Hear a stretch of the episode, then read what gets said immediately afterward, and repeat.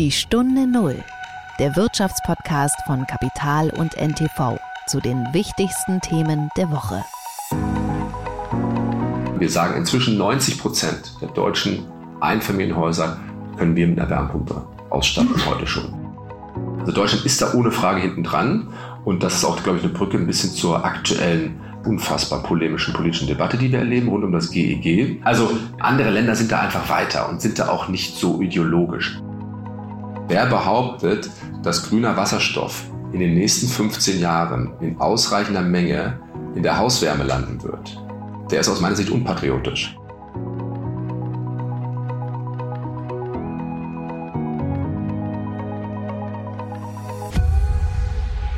Es ist Freitag, der 16. Juni und ich darf Sie wieder ganz herzlich begrüßen zu einer neuen Folge der Stunde Null. Mein Name ist Nils Kreimeier und ich bin Redakteur des Wirtschaftsmagazins Kapital. Ja, wir haben ja eigentlich Sommer und äh, Heizung muss man nicht groß anstellen. Trotzdem reden wir seit Wochen über unsere Wärmeversorgung. Das hat natürlich Gründe. Ähm, ich habe deswegen äh, diese Woche noch einmal dafür verwendet, eigentlich die ganze Folge diesem Thema zu widmen, was auch mit der aktuellen Entwicklung in der Bundesregierung zu tun hat. Interviewpartner ist tatsächlich auch jemand, der mit Heizungen zu tun hat, nämlich Philipp Pauster. Das ist der Chef und Gründer von Thermondo dem nach eigenen Angaben größten Heizungsinstallateur in Deutschland. In dem Interview geht es um das Heizungsgesetz, den Trend zur Wärmepumpe und auch die Frage, warum Paus das Unternehmen selbst eigentlich erst im vergangenen Jahr dazu übergegangen ist, diese Wärmepumpe bei seinen Kunden einzubauen. Das war die Woche. Ja, tatsächlich ging es auch in der deutschen Politik in dieser Woche wieder zu großen Teilen um Heizungen. Viele können es vielleicht schon nicht mehr hören, aber es ist ein Thema, das wirklich die Leute beschäftigt. Man sieht das bei Demonstrationen, man sieht das in den Umfragen.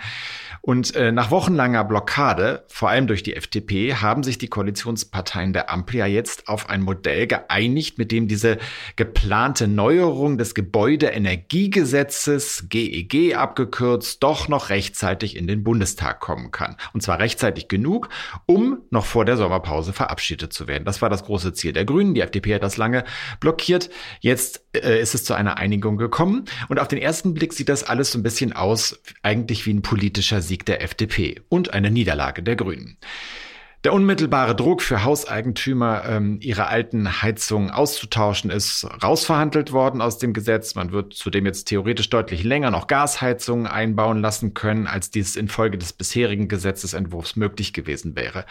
Und auch diese äh, Technologieoffenheit, von der die FDP ja so gerne redet, wird wieder stärker betont. Wer unbedingt will, kann also auch eine Gasheizung einbauen lassen, die einmal theoretisch mit Wasserstoff betrieben werden könnte.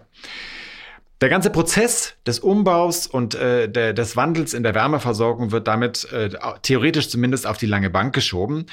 Und das ist ja auf den ersten Blick für den Klimaschutz in Deutschland erstmal keine gute Nachricht. Allerdings, und das wäre mein Plädoyer, die Realität dürfte am Ende ein bisschen anders aussehen. Zum ersten ist es ja wahrscheinlich politisch gar nicht so schlecht, dass mit dieser neuen Form des Gesetzes so ein bisschen die ganze Panik, diese, diese, diese heiße Luft, wenn man so will, aus der Debatte gelassen wird. Bei vielen, vor allem so älteren Menschen, äh, ist ja die Furcht hängen geblieben. Das hat man auch häufig in Interviews oder, oder in Umfragen der vergangenen Wochen gemerkt also ist die Furcht hängen geblieben, sie müssten jetzt innerhalb von kürzester Zeit ihre alte Heizung rausreißen und für teures Geld neue Technik einbauen lassen. Das war zwar im Einzelfall, im konkreten Einzelfall oft gar nicht so oder wäre nicht so gewesen, aber äh, die Angst war da und jeder, der sich ein bisschen mit Politik auskennt, weiß, Angst lässt sich politisch gut instrumentalisieren. Und das ist in diesen Demonstrationen und den Umfragen der vergangenen Wochen ja auch ziemlich klar geworden. Und dieser Hebel, und das ist ja erstmal gut, ist jetzt deutlich schwächer geworden. Die Debatte könnte, das ist zumindest eine Hoffnung, die damit verbunden sein könnte, könnte rationaler werden. Der zweite Punkt. Die meisten Menschen, man glaubt es kaum, aber es ist doch so, können am Ende rechnen. Und zwar vor allem dann, wenn es um das eigene Geld geht. Und wer jetzt in den vergangenen Wochen und Monaten gut aufgepasst hat, der dürfte ziemlich schnell zu dem Schluss kommen, dass es vielleicht doch sinnvoller wäre, sich mit der eigenen Heizung so rasch wie möglich von schadstoffintensiven Methoden zu verabschieden. Denn der CO2-Preis wird allein durch bestehende Beschlüsse Jahr für Jahr steigen. Gas- und Ölheizungen werden, das steht schon geschrieben, in der Nutzung automatisch teurer werden. Und dann kommt noch hinzu, ab 2027 wird ja das gesamte System in den europaweiten Emissionshandel übergehen. Und das dürfte zumindest nach Ansicht von Experten die CO2-Preise noch einmal in die Höhe schießen lassen. Es könnte daher sein, dass viele ganz von selbst und ohne jede technologische Vorgabe, also was sie da einzubauen haben, am Ende darauf kommen, es vielleicht, wäre vielleicht sinnvoll, ihre Heizung auf ein klimaschonenderes Modell umzustellen. Im Übrigen bei den Neubauten ist das schon jetzt zu erkennen. Fast 60 Prozent aller neu errichteten Wohngebäude wurden im vergangenen Jahr schon mit einer Wärmepumpe ausgestattet. Die Stunde Null. Das Gespräch. Der Trend ist also, zumindest wenn man ganz genau hinschaut, schon in Gang gekommen und äh, ist am Laufen. Und einer, der ganz große Hoffnung in diesen Trend setzt, äh, mit seinem Unternehmen davon zu profitieren, ist Philipp Pauster. Pauster ist Gründer und Chef des Berliner Unternehmens Thermondo. Und Thermondo nimmt von sich selbst in Anspruch, der größte Heizungsinstallateur Deutschlands zu sein. Das ist auch irgendwie ganz plausibel, weil dieser Markt bis dato sehr zerstückelt war und Thermondo eigentlich so das erste Unternehmen war, das versucht hat, es so ein bisschen zu konsolidieren, also sozusagen Installateure unter seinen Fittichen zu sammeln. Nach eigenen Angaben hat Termondo seit seiner Gründung äh, im Jahr 2013 35.000 Heizungen ausgetauscht. Äh, das Unternehmen baut sowohl Wärmepumpen als auch Gasheizungen in großen Mengen ein und äh, Pauster hat damit äh, im Grunde einen ganz guten Überblick über den Markt, was man auch in dem Gespräch merken wird. Termondo war mal ursprünglich ein klassisches Startup und äh, hat als äh, Vermittlungsplattform eigentlich begonnen für Installateure. Irgendwann hat, hat man dann äh, gemerkt, das reicht nicht so richtig, da dieser Markt eben so stark zerstückelt ist und äh, das Unternehmen beschäftigt daher jetzt selbst zahlreiche Heizungsinstallateure und versucht damit äh, den Markt so ein bisschen von hinten aufzurollen. Ähm, das Unternehmen soll, das zumindest ist der Plan, im Laufe dieses Jahres profitabel werden. Äh, und Termondo setzt seit 2022, also auch noch nicht so wahnsinnig lange, sehr stark auf Wärmepumpen. Seit 2021 wiederum, also ein Jahr davor, gehört das Unternehmen mehrheitlich dem kanadischen Vermögensverwalter Brookfield. Und der möchte natürlich bald mal Geld sehen. Pauster selbst, das vielleicht noch ganz kurz zu seiner Person, hat einen etwas ungewöhnlichen Hintergrund für einen Unternehmer. Der Mann war 15 Jahre lang Basketballprofi und das glaubt man auch sofort, wenn man ihn sieht. Er ist äh, über zwei Meter groß. Mm, er hat äh, nach einem Wirtschaftsstudium dann in äh, einer Strategieberatung angefangen und ist da eigentlich so zum ersten Mal mit der Energiebranche in Berührung gekommen.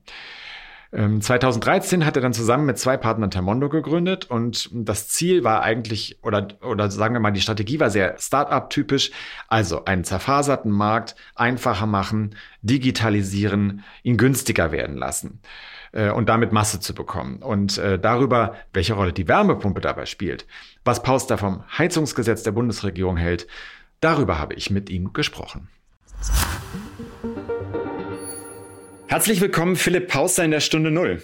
Ja, schön, dass ich da sein darf. Herr Pauster, als Sie vor zehn Jahren mit Thermono gestartet sind, hätten Sie da gedacht, dass Sie sich mal mit dem Heizungsbusiness in so einem ideologischen Grabenkampf befinden, wie wir ihn im Moment erleben? Absolut nein. Äh, tatsächlich habe ich gerade gestern mit meinen Gesellschaftern gesprochen und genau das war auch ein Thema. Wer hätte gedacht, dass das mal so kommen würde? Richtig. Jetzt ist es ja so, äh, Sie äh, haben mittlerweile beschlossen, im Grunde genommen so weit wie möglich auf, den, äh, auf die Installation von Wärmepumpen umzusteigen. Also Sie haben selbst gesagt, Ölheizungen werden bei Ihnen nicht mehr installiert. Ähm, aber wenn ich das richtig sehe, ist ja auch Thermondo erst äh, ähm, im vergangenen Jahr überhaupt in die Installation von Wärme Wärmepumpen eingestiegen. Warum eigentlich erst zu spät? Also warum? Warum haben Sie nicht damit schon früher begonnen? Ja, also erst vor zehn Jahren, als wir begonnen haben, war unser Ziel, CO2 zu reduzieren. Ne? Auch damals hatten wir nicht die Vision, Vision, dass wir den Wär das Wärmesegment, das sind ja immer 30 Prozent der CO2-Emissionen in diesem Land, auf Null runterfahren würden. Und auch als Gesellschaft, dass wir sozusagen von Net Zero sprechen, also komplettes Runterfahren auf Null, das ist ja noch relativ frisch. Ähm, äh, wir hatten schon das Verständnis, dass Wärme halt eben diesen riesen Fußabdruckbeitrag hat. Äh, und es, wir haben typischerweise in unseren vorherigen Anlagen immer von alt und ineffizient auf neu und effizient, sehr oft mit Solarthermie, also einer erneuerbaren Lösung nebenbei äh, gewechselt. Und ähm, dann haben wir mal äh, uns in die Brennstoffzelle reingewagt. Das war damals so vor vielleicht sechs, sieben Jahren das, das Neueste und das äh, ähm, modernste, was man machen konnte. Ähm, und rückwirkend wäre ich natürlich früher äh, gerne in die Wärmepumpe gegangen. Ähm, Im Englischen heißt es immer so schön, the benefit of hindsight. Ne? Äh, Im Deutschen glaube ich, ähm, na, hinterher ist man immer schlauer. Wir haben diese Entscheidung getroffen im Frühjahr 21, dass wir in die Wärmepumpe gehen. Dann haben wir ein Jahr entwickelt und sind dann halt im Juni in den offiziellen Launch gegangen im letzten Jahr und haben dann davor aber schon diverse Pilotanlagen verbaut. Also ähm, gerne hätte ich es ja eher alles gemacht, da haben Sie absolut recht. Das, das war jetzt gar nicht als Vorwurf gemeint. Ich versuche so ein bisschen zu verstehen, was sich da eigentlich auf dem Markt in den vergangenen Jahren so abgespielt hat, weil die Technik war ja da. Trotzdem äh, haben die meisten Installateure äh, darauf verzichtet, äh, in, in dieses Geschäft reinzugehen. War der Grund einfach die hohen Installationskosten oder was, was waren die entscheidenden Gründe aus Ihrer Sicht? Ja, die Frage, die Sie stellen, ist komplex. Ich versuche sie mal sozusagen Stück für Stück ähm, äh, zu beantworten. Erstens, die Wärmepumpentechnologie ist in der Tat über 100 Jahre alt. Ähm, sie wurde mal im Bergbau in Österreich entwickelt, äh, vor, ich meine, so ungefähr 120, 130 Jahren.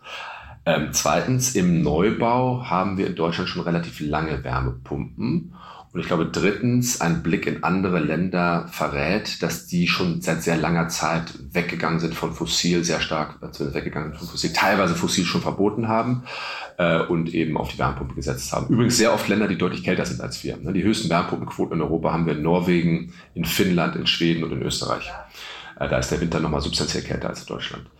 Ähm, äh, jetzt zum deutschen Markt. Der deutsche Markt ist der größte in Euro, der größte Heizungsmarkt in Europa und er hat das Spezifikum, dass es mindestens drei, eher dreieinhalb große Hersteller gibt, die aus Deutschland kommen. Es gibt eben die Bosch-Gruppe, es gibt Fissmann, es gibt Weiland. Und die haben ähm, über einen langen Zeitraum das Geschäft äh, so betrieben und tun es ja heute immer noch, dass sie ja nicht direkt an Endkunden verkaufen, sondern entweder noch einmal über den Großhandel gehen oder äh, direkt ähm, äh, zu Installa an Installateure verkaufen. Das heißt, sozusagen der, der, der Markt hatte dadurch sicherlich auch eine Trägheit, weil man sich ja fragen muss, wenn äh, die großen Hersteller mit Installateuren zusammenarbeiten, wer hat denn eigentlich ein Interesse, dass es zu einer Disruption oder einer substanziellen Veränderung in diesem Markt kommt? Es ist ja denkbar, dass in so einem Markt alle erstmal glücklich sind ähm, äh, und gar nicht so ein großes Interesse daran haben. Das ist in anderen Ländern anders. Da gibt es dann zum Beispiel historisch äh, große oder mittelgroße Wärmepumpenhersteller, die haben natürlich dann diese Märkte in den anderen europäischen äh, Nationen ganz anders getrieben. Also Deutschland ist da ohne Frage hinten dran und das ist auch, glaube ich, eine Brücke ein bisschen zur aktuellen, wie Sie ja selbst sagen, unfassbar polemischen politischen Debatte, die wir erleben rund um das GEG. Das Gebäudeenergiegesetz, ganz kurz, für alle, die, die, äh, das Kürzel noch nicht drauf haben. ja, ich, ich, weiß gar nicht, ob es die noch gibt. Ne? Das ist ja so prominent inzwischen, aber Sie haben völlig recht, das Gebäudeenergiegesetz welches ja wirklich ja, ähm, zumindest von draußen sieht so aus, teilweise so viel Macht entwickelt, dass es die Koalition droht zu entzweien oder zu entdreien, müsste man sagen. Also andere Länder sind da einfach weiter und sind da auch nicht so ideologisch. Ein Beispiel, Ölheizungsverbot. Gibt es selbst in Österreich, welches ja oft, würde ich mal sagen, nicht dafür bekannt ist, dass sie die Ersten sind, die Dinge tun oder vorne dabei sind, ist schon vor vielen Jahren ausgesprochen worden.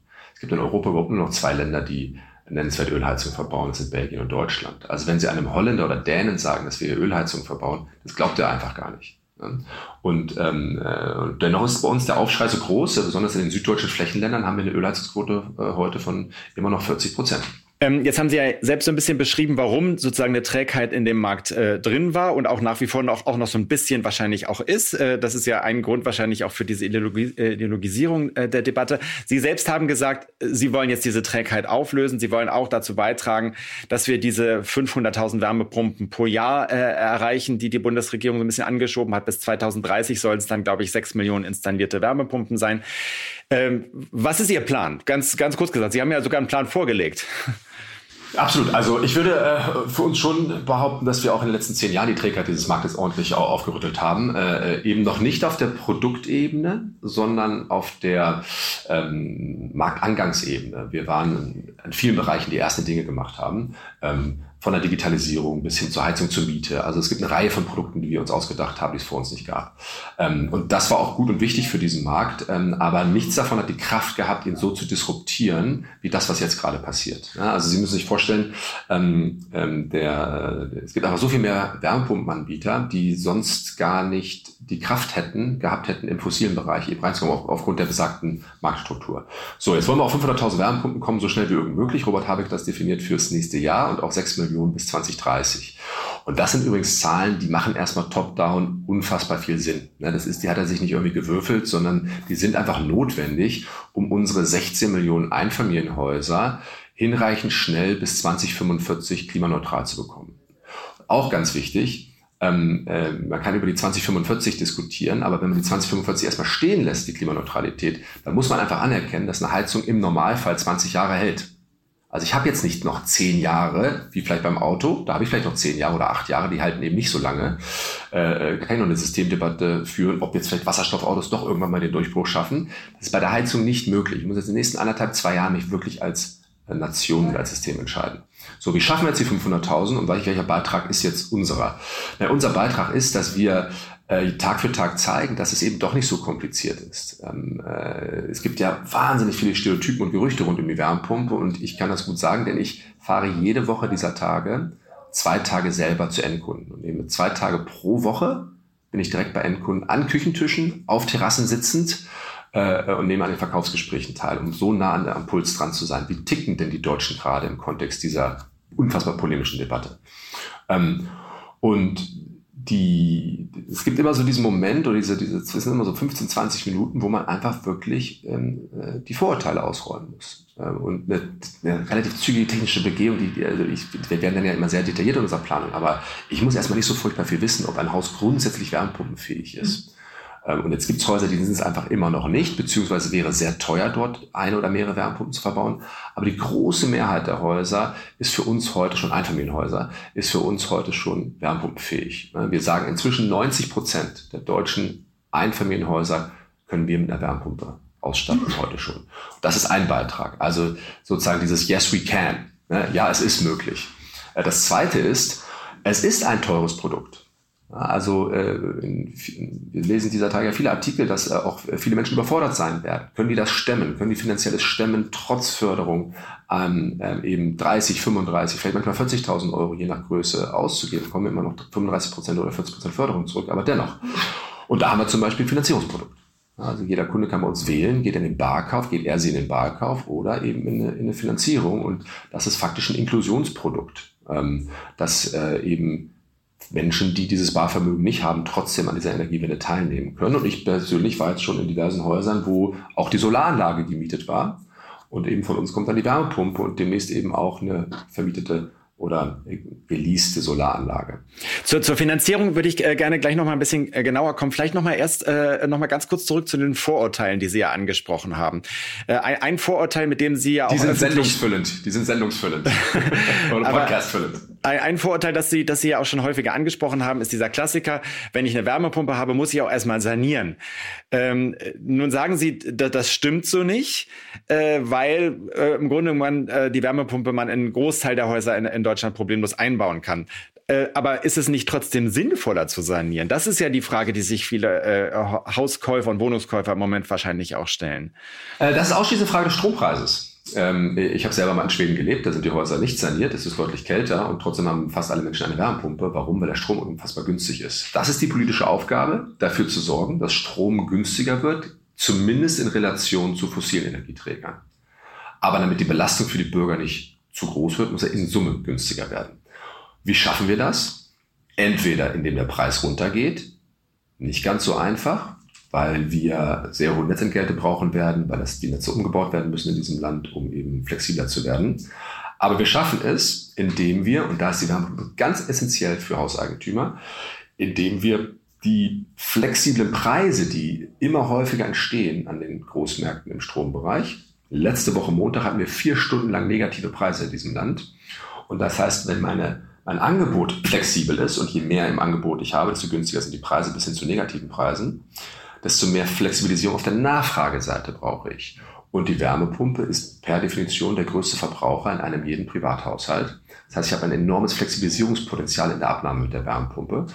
Und das zu bauen für unsere Kunden, auch dann im Konzert mit einer, mit einem Batteriespeicher und einer PV-Anlage, das wird die Stromkosten substanziell senken, ähm, sodass es dann eben wieder äh, für mehr und mehr Menschen ökonomisch sich rechnet. Aber das ist ja sozusagen, das ist ja schon so ein bisschen ein Wabonk-Spiel. Also da als äh, wenn ich jetzt äh, sozusagen nicht Politiker bin, sondern sondern selbst der, der Hausbesitzer bin oder der Wohnungsbesitzer, da, da, das sind ja viele Variablen, äh, von denen ich nicht weiß, ob die sich in die Richtung entwickeln, wie Sie sie gerade geschildert haben. Also äh, äh, hundertprozentige Sicherheit gibt es nicht, aber es gibt wahnsinnig viel Logik da drin. Also immer wieder kommend von 2045. Glauben Sie, dass dieses Land, dieser Kontinent ernsthaft eines Tages klimaneutral oder wahnsinnig, sagen wir mal, CO2-arm sein möchte. Und solange ich das innerlich bejahe, ist es klar, dass ich alle Sektoren substanziell mindern muss, bis, bis gar auf Null runterfahren muss.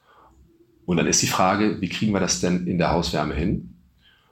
Das ist ja wiederum jetzt mittendrin in der Debatte rund um dieses GEG. Da gibt es ja auch die, die behaupten, das Gesetz sei nicht technologieoffen. Das stimmt aber gar nicht, denn es ist technologieoffen.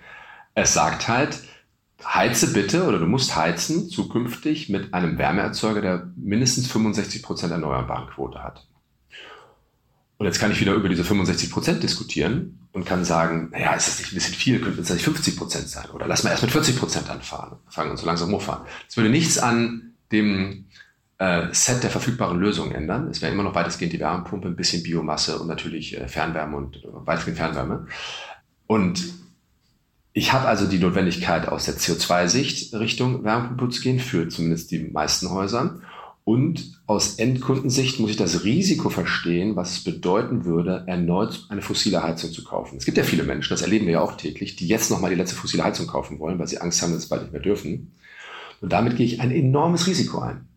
Immer wieder, wenn ich davon ausgehe, dass die Politik grundsätzlich äh, 2045 oder welche Zahl es vielleicht auch wird, ernst nimmt. Dann muss die Politik irgendwann nachschärfen, indem CO2-Preise zum Beispiel nach oben gehen. Jetzt haben Sie ja gerade selbst beschrieben, dass Sie äh, regelmäßig auch zum Endkunden rausgehen und dann bei ihm auf der äh, Terrasse sitzen, äh, äh mit einem Kaffee wahrscheinlich und äh, darüber sprechen, wie es so weitergehen könnte mit der Heizung. Und Sie sagen, die ersten 15 bis 20 Minuten sind immer so ein bisschen Überzeugungsarbeit. Wann, was ist denn der Moment, wo Sie das Gefühl haben, die Leute sagen, ah ja, doch, äh, da, da ist offensichtlich was dran mit der Wärmepumpe. Indem man eigentlich genau das macht, was ich gerade gesagt, äh, was ich auch gerade gesagt habe. Man muss einmal sich die Zeit und Muße nehmen und sich wirklich in diese Welt reindenken und genau sich diese großen Fragen beantworten. Glaube ich, dass wir grundsätzlich weniger CO2 emittieren sollten? Da kann man dann nochmal sozusagen nachschärfen und sagen, na, jetzt hatten wir ja das, die Flutkatastrophe in der A, das waren, glaube ich, 30 Milliarden Schaden für den Staat. Ich bin selber zwei Wochen nach der Katastrophe nach Ahrweiler gefahren. Wir haben da auch als Unternehmen pro bono mitgeholfen, Ahrweiler aufzubauen. Das war ein großes Bedürfnis unserer handwerklichen Mitarbeiter, das zu tun. Und wenn Sie einmal durch Ahrweiler gelaufen sind und sehen diese Wasserlinie auf so ungefähr, ich bin ja sehr groß, ne, aber sagen wir so auf ungefähr 1,30 Meter, 1,40 Meter Höhe und Sie sehen, dass dann da die lokale Sparkasse, die Volksbank, der Bäcker, dass sie alle noch diese Linie hatten und da klebten überall so A4-Zettel, Haus ist geklärt oder Haus ist wir haben das Haus gecheckt, hier ist kein Mensch mehr. Wenn wir es einmal gesehen haben, mitten in Deutschland, dann ist ja schon die Frage, wie viele solcher Katastrophen wollen wir noch haben? Und ich glaube, dass der Mensch, das ist ja die große Herausforderung bei der Energiewende, dass, dass wir diesen Zeitversatz haben. Also unser Verhalten heute hat enorme Implikationen auf das, was in den nächsten Jahren oder Jahrzehnten passieren wird. Aber diese epochalen Events wie Steinkohleschiffe können auf dem Rhein nicht mehr vollgeladen fahren, der Bodensee oder die Elbe, sichtbar nicht mehr genug Wasser, Flutkatastrophe in der A. Das hilft den Menschen schon, das zu verstehen. Und da ist es auch völlig losgelöst, welcher Partei man jetzt nahe ist und wo man ideologisch steht. Kein Mensch, keiner unserer Kunden möchte, dass solche Dinge passieren. Und dann ist ja die Frage, was ist mein persönlicher Beitrag? Und was glaube ich, wie wir als Gesellschaft uns verhalten werden? Also werden wir irgendwann aktiver gegensteuern? Wir tun es ja jetzt schon, aber wenn wir noch aktiver gegensteuern müssen, weil das einfach auch ökonomisch zu teuer ist, so weiterzumachen. Und das verstehen schon sehr viele Menschen. Also gehen wir mal davon aus, äh, das setzt sich sozusagen durch als Einsicht, auch technologisch setzt sich das durch. Das ist ja so ein bisschen auch, was sich zumindest von den Zahlen her äh, äh, andeutet. Wo sind die Flaschenhälse? Äh, haben wir genug äh, Geräte? Haben wir genug Installateure? Das ist ja das, das Problem eigentlich, das genau Sie angehen wollen. Äh, wo sind wirklich die Hürden, die, die wir überwinden müssen? Die sind nicht so furchtbar groß. Ähm, ich bin ja selber Teilnehmer des Wärmepumpengipfels äh, bei, bei Robert Habeck. Da äh, sitzen die Hersteller, die Interessensverbände, die Gewerkschaften, äh, die Industrieverbände und ich eben als einziger Installateur. Und ähm, die sogenannten Flaschenhälse, das ist ja alles sozusagen nur Arbeit? Man muss sich, man muss diesem Problem oder Herausforderung stellen, aber nichts davon ist unlösbar. Ähm, und fangen wir mal mit den einzelnen Flaschenhälsen an. Die Hersteller haben sich auf die äh, Führung und die, sagen wir mal, Neudeutsch Guidance der Politik verlassen und substanziell in ihre Produktionskapazitäten investiert. Äh, äh, teilweise in Deutschland, weitestgehend in, in anderen Ländern. Und wir Stück für Stück kommen diese neuen Fabriken, gehen jetzt live. Das heißt also, die Hochlaufkurve der Industrie, wie viel Wärmepumpen pro Monat, pro Jahr produziert werden können, ist, ist enorm. Ja, und ähm, äh, da gibt es auch öffentliche Zahlen, ich meine, die haben in Summe wie fünf oder sechs Milliarden in ihre Werke investiert. Ne? Das ist also ein enormes Commitment der, der Industrie. Ähm, was jetzt nun das Handwerk betrifft, ist, haben wir die Herausforderung, dass deutsches Handwerk per Definition sehr kleinteilig ist. Es gibt ja relativ wenige Spieler, so wie uns, die äh, größer sind und die die Fähigkeit haben, auch in Innovation zu investieren. Und in der Tat braucht es jede Menge Innovation rund um die handwerklichen Abläufe. Wir machen das seit zehn Jahren zum Beispiel durch Digitalisierung, durch Standardisierung, durch Vorfertigung, um einfach die knappste Ressource, die wir haben, die Fachkraft, äh, soweit es geht, eben zu schonen. Und äh, wir haben jetzt kürzlich dazu auch einen äh, Bericht vorgestellt, den haben wir im Auftrag der Bundesagentur für Sprunginnovation gemacht, weil auch die festgestellt haben, dass der eigentliche Flaschenhals ja gar nicht ist, haben wir genug Wärmepumpen, denn das wird relativ zügig behoben sein, sondern eben kriegen wir hinreichend viele geplant verbaut, gegebenenfalls finanziert. Und in dem Bericht kann man öffentlich lesen, wie wir das angehen. Ähm, und wir sagen, ich kann die, die Fachkraft in ihrer Effizienz verzehnfachen. Also sozusagen 10x im Wärmepumpenhochlauf durch Anwendung unserer Methoden, Digitalisierung, Standardisierung, Vorfertigung. Das machen wir schon. Das hat uns schon zu einem 2x gebracht. Das ist doppelt so effizient wie ein durchschnittlicher Betrieb in Deutschland ähm, auf der Ebene des, der Fachkraft. Und jetzt kommt noch das Thema Quereinsteiger. Welche Tätigkeiten rund um eine Wärmepumpeninstallation müssen von einer Fachkraft gemacht werden? Das ist der Elektriker und der Anlagenmechaniker äh, und welche eben auch nicht. Wir haben, stellen Sie so einen DNA-Strang vor. Wir haben eine Wärmepumpeninstallation in 35 Tätigkeitenbündel zerlegt und dann kann man sich das dreifarbig vorstellen. Was muss jetzt der Elektriker zwingend machen, auch zu Recht? Und das muss die Fachkraft sein. Zum Beispiel die Abnahme natürlich, zum Beispiel die, den Anschluss ans, äh, ans Starkstromnetz. Natürlich muss das der Elektriker machen und, der, und auch nur der darf das. Ähm, und was aber eben auch nicht. Ne? Hauseinführung, Fundament setzen das sind zum Beispiel Tätigkeiten, die kann man antrainieren, auch an hochmotivierte Menschen, die einfach Lust darauf haben, sich dahin reinzuentwickeln. Das heißt aber, Ihre Rechnung ist gar nicht, wir brauchen wahnsinnig viel mehr Leute, die das können, sondern wir müssen die äh, Leute, die wir haben, äh, sozusagen effizienter machen in, in, dem, in dem Ablauf, in dem Prozess. Also wir brauchen schon viele Menschen, aber wir brauchen nicht zwangsläufig wahnsinnig viel mehr Fachkräfte. Dieses Land hat im letzten Jahr eine Million Wärmeerzeuger installiert. Eine Million. Und wir reden darüber, dass wir mal 500.000 Wärmepumpen installieren wollen. Jetzt mal ganz vereinfacht ist es so, dass eine Wärmepumpe ganz vereinfacht dreimal so viel Aufwand ist wie eine Gasheizung. Also rein mathematisch hätte ich sogar schon die Kapazität im Markt, wenn ich gar nicht viel in meinen Abläufen verändern würde. Und jetzt verändere ich noch meine Abläufe. Eben, indem ich viel mehr in eine Vorfertigung packe, dass nicht mehr das tägliche Puzzle vor Ort stattfinden muss, indem ich eben, wie ich es gesagt habe, Quereinsteiger ähm, ermögliche, diverse Tätigkeiten zu machen und wirklich die so knappe Fachkraft wie den oder die Elektrikerin und den oder die Anlagenmechanikerin nur auf die wirklichen Tätigkeiten fokussiere, die er oder sie machen muss. Ähm, was die Geräte selbst angeht, haben Sie sich ja entschieden, äh, Sie haben ja, glaube ich, gar keine deutschen Hersteller im Angebot äh, von dem, was Sie installieren. Nicht? Sie kaufen ja oder Sie, Sie äh, installieren ja ausschließlich asiatische Wärmepumpen, richtig?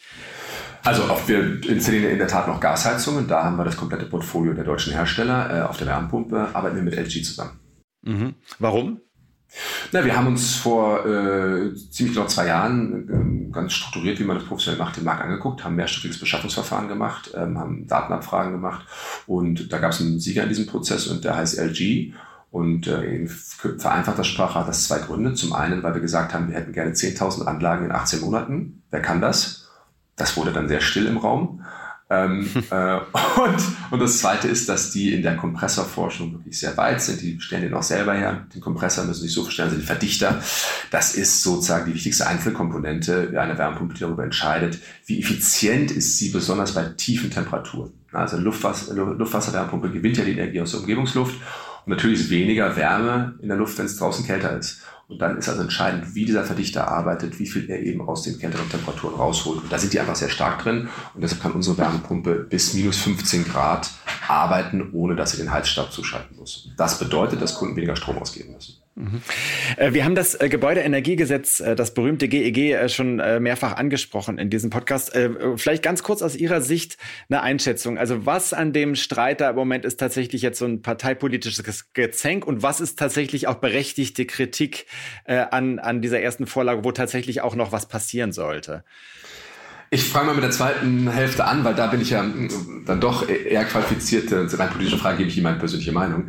Ähm, wie ich es vorhin gesagt habe, man kann über die 65 Prozent diskutieren, äh, dann muss man sie aber substanziell mindern und irgendwann mal bei 25 Prozent, erst dann ändert sich ein anderer, äh, äh, habe ich einen anderen Lösungsraum. Das ist ganz wichtig, dass wir das verstehen. Also es gibt keine Gasheizung, die mit 40 Prozent erneuerbaren oder 50 Prozent erneuerbaren heizen kann. Wir haben, das ist auch ganz wichtig, ist mir wirklich ein Anliegen, also wer behauptet, dass grüner Wasserstoff in den nächsten 15 Jahren in ausreichender Menge in der Hauswärme landen wird, der ist aus meiner Sicht unpatriotisch. Also es ist wirklich eine Lüge. Also es ist wirklich unlauter, das zu behaupten. Warum? Es gibt einfach sehr wenig grünen Wasserstoff und es wird irgendwann in dieser Energiewende der Punkt kommen, wo wir so viel Strom produzieren, dass es sehr sinnvoll sein wird, grünen Wasserstoff im Sommer zu produzieren und dann bis zum Winter zu speichern und ihn dann eventuell auch anteilig beizumischen in eine dann noch vielleicht existente Gasheizung. Bis dieser Punkt erreicht ist, dass wir so viel davon haben werden, das wird noch sehr lange dauern. Die Hochläufe sind enorm, die wir dafür brauchen. Und die vielen Gigawattstunden, die zuvor produziert werden, die werden bei BASF landen, die werden bei ThyssenKrupp landen, die werden bei einem Zementhersteller landen, aber ganz sicherlich nicht in ihrer Heizung. Äh, deshalb ist einfach die Gasheizung kein Auslaufmodell. Jetzt bin ich wieder bei meinen, äh, ist ein Auslaufmodell, jetzt bin ich wieder bei meinen 20 Jahren. Ich habe halt nicht mehr 15 Jahre, um zu gucken, ob dieser grüne Wasserstoff in dieser Menge kommt und eben die Industrie versorgt ist und erst dann die Reste in, in der Hauswärme landen. Soll ich mich jetzt entscheiden? Also die 65 Prozent halte ich für richtig äh, und auch ganz viel zu verstehen, selbst wenn ich sie senken würde, passiert ja nicht furchtbar viel. Es bleibt immer noch die Wärmepumpe, Biomasse und ähm, äh, Fernwärme. Das Gesetz ist an manchen Stellen sicherlich nicht hand, handwerklich noch nicht ausgereift. Ähm, äh, da gibt es noch zu viele Fragezeichen. Das heißt, ich verstehe schon grundsätzlich, wenn man sagt, das muss noch mal durch so ein, zwei Schleifen durch. Mein Verständnis ist, genau das ist auch die Aufgabe eines Parlaments, ähm, äh, da halt auch eben dieser die gesetzgeberische Hoheit liegt nun mal beim, liegt Gott sei Dank beim Parlament. Und genau das, vermute ich, ist sozusagen Standardgeschäft im politischen Geschäft, dass das Parlament danach schärft. Ähm, natürlich ähm, ähm, es ist ein hochkomplexes Gesetz. Ähm, es, wir dürfen aber nicht vergessen, dass eine hochkomplexe Materie regeln möchte. Es möchte regeln, wie wir 30 Prozent unserer CO2-Emissionen auf Null bringen, perspektivisch. Also das ist hochkomplex, was wir hier vorhaben. Ähm, so, jetzt komme ich auf das sozusagen parteipolitische. Ähm, meine Meinung zu grünem Wasserstoff habe ich Ihnen schon gesagt. Das ist nicht nur eine Meinung, das ist faktenbasiert. Ja? Ähm, wer das also behauptet im politischen Betrieb, der macht da keinen guten Job aus meiner Sicht. Und ähm, äh, ich kann nur sagen, dass die FDP ja auch in einem anderen Bereich, wie zum Beispiel im Verbrennerverbot auf EU-Ebene, gegen die Interessen auch der lokalen Industrie gehandelt hat der deutschen Industrie. Also Industrien wollen eigentlich immer eine Planungssicherheit. Die wollen wissen, wo sind wir denn in 10 oder 15 Jahren. Da können sie sich sehr gut darauf einstellen. Ähm, und ähm, das müssen sie die politischen Akteure fragen, warum sie so handeln. Ich kann es ja nur vermuten, aber ähm, wenn ich 2045 Klimaneutralität ernst nehme, kann ich persönlich nicht verstehen, dass man so handelt. Mhm. Äh, jetzt haben Sie ja hier sozusagen äh, tatsächlich ein Plädoyer, auch ein begründetes Plädoyer für die Wärmepumpe gehalten. Wann steigt Herr Mondo denn aus der Installation von Gasheizungen aus? Äh, sehr gerne, so schnell wir können. Ähm, das ist ein Grund, warum ich zwei Tage die Woche an Küchentischen und äh, Terrassen sitze, weil ich verstehen möchte, warum so viele Menschen überhaupt noch eine Gasheizung haben wollen. Es gibt natürlich auch noch das berühmte Rhein-Mittelhaus na, das äh, wichtiger Teil der Gesetzgebung, der den Aufstellort einer Wärmepumpe regelt, ist das Geräuschemissionsgesetz. Ähm, das Baurecht, das sind diese drei Meter Abstand, die werden jetzt Stück für Stück in den Bundesländern ähm, gestrichen. Äh, aber Geräuschemission habe ich nun mal. Äh, die ist sehr gering. Die Deutschen sind aber auch sehr geräuschsensibel. Ähm, ich glaube, wenn wir jetzt in Spanien wären, wäre das gar kein Thema. Ja, die haben auch schon Klimaanlagen, die, die bisschen surren. Ähm, und das Rheinmittelhaus ist einfach brutal schwer mit der Wärmepumpe. Ich habe die Abstände einfach nicht. Äh, das heißt, es gibt noch einzelne Anwendungsfälle, wo die Gasheizung die beste Lösung heute ist. Ähm, das muss wiederum auch dann die Politik lernen.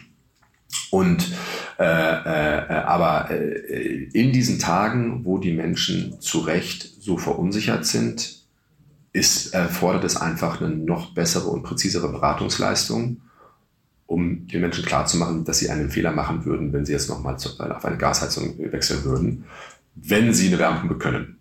Und da sind wir erneut dabei. Ähm, ungefähr 90 Prozent der deutschen Einfamilienhäuser sind heute schon wärmepumpenfähig.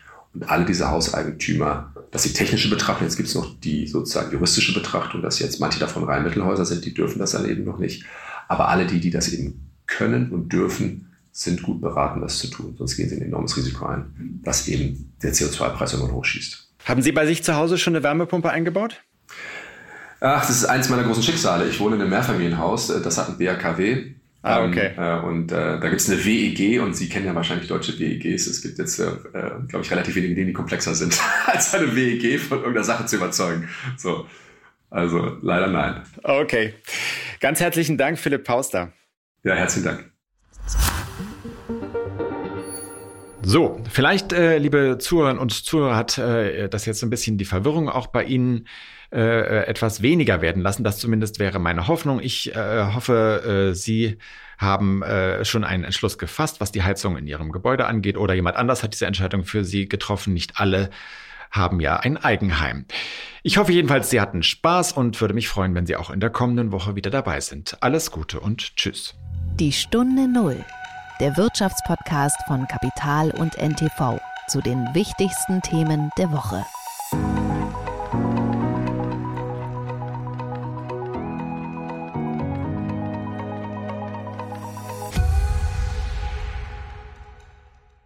Dieser Podcast ist eine Produktion der Audio Alliance.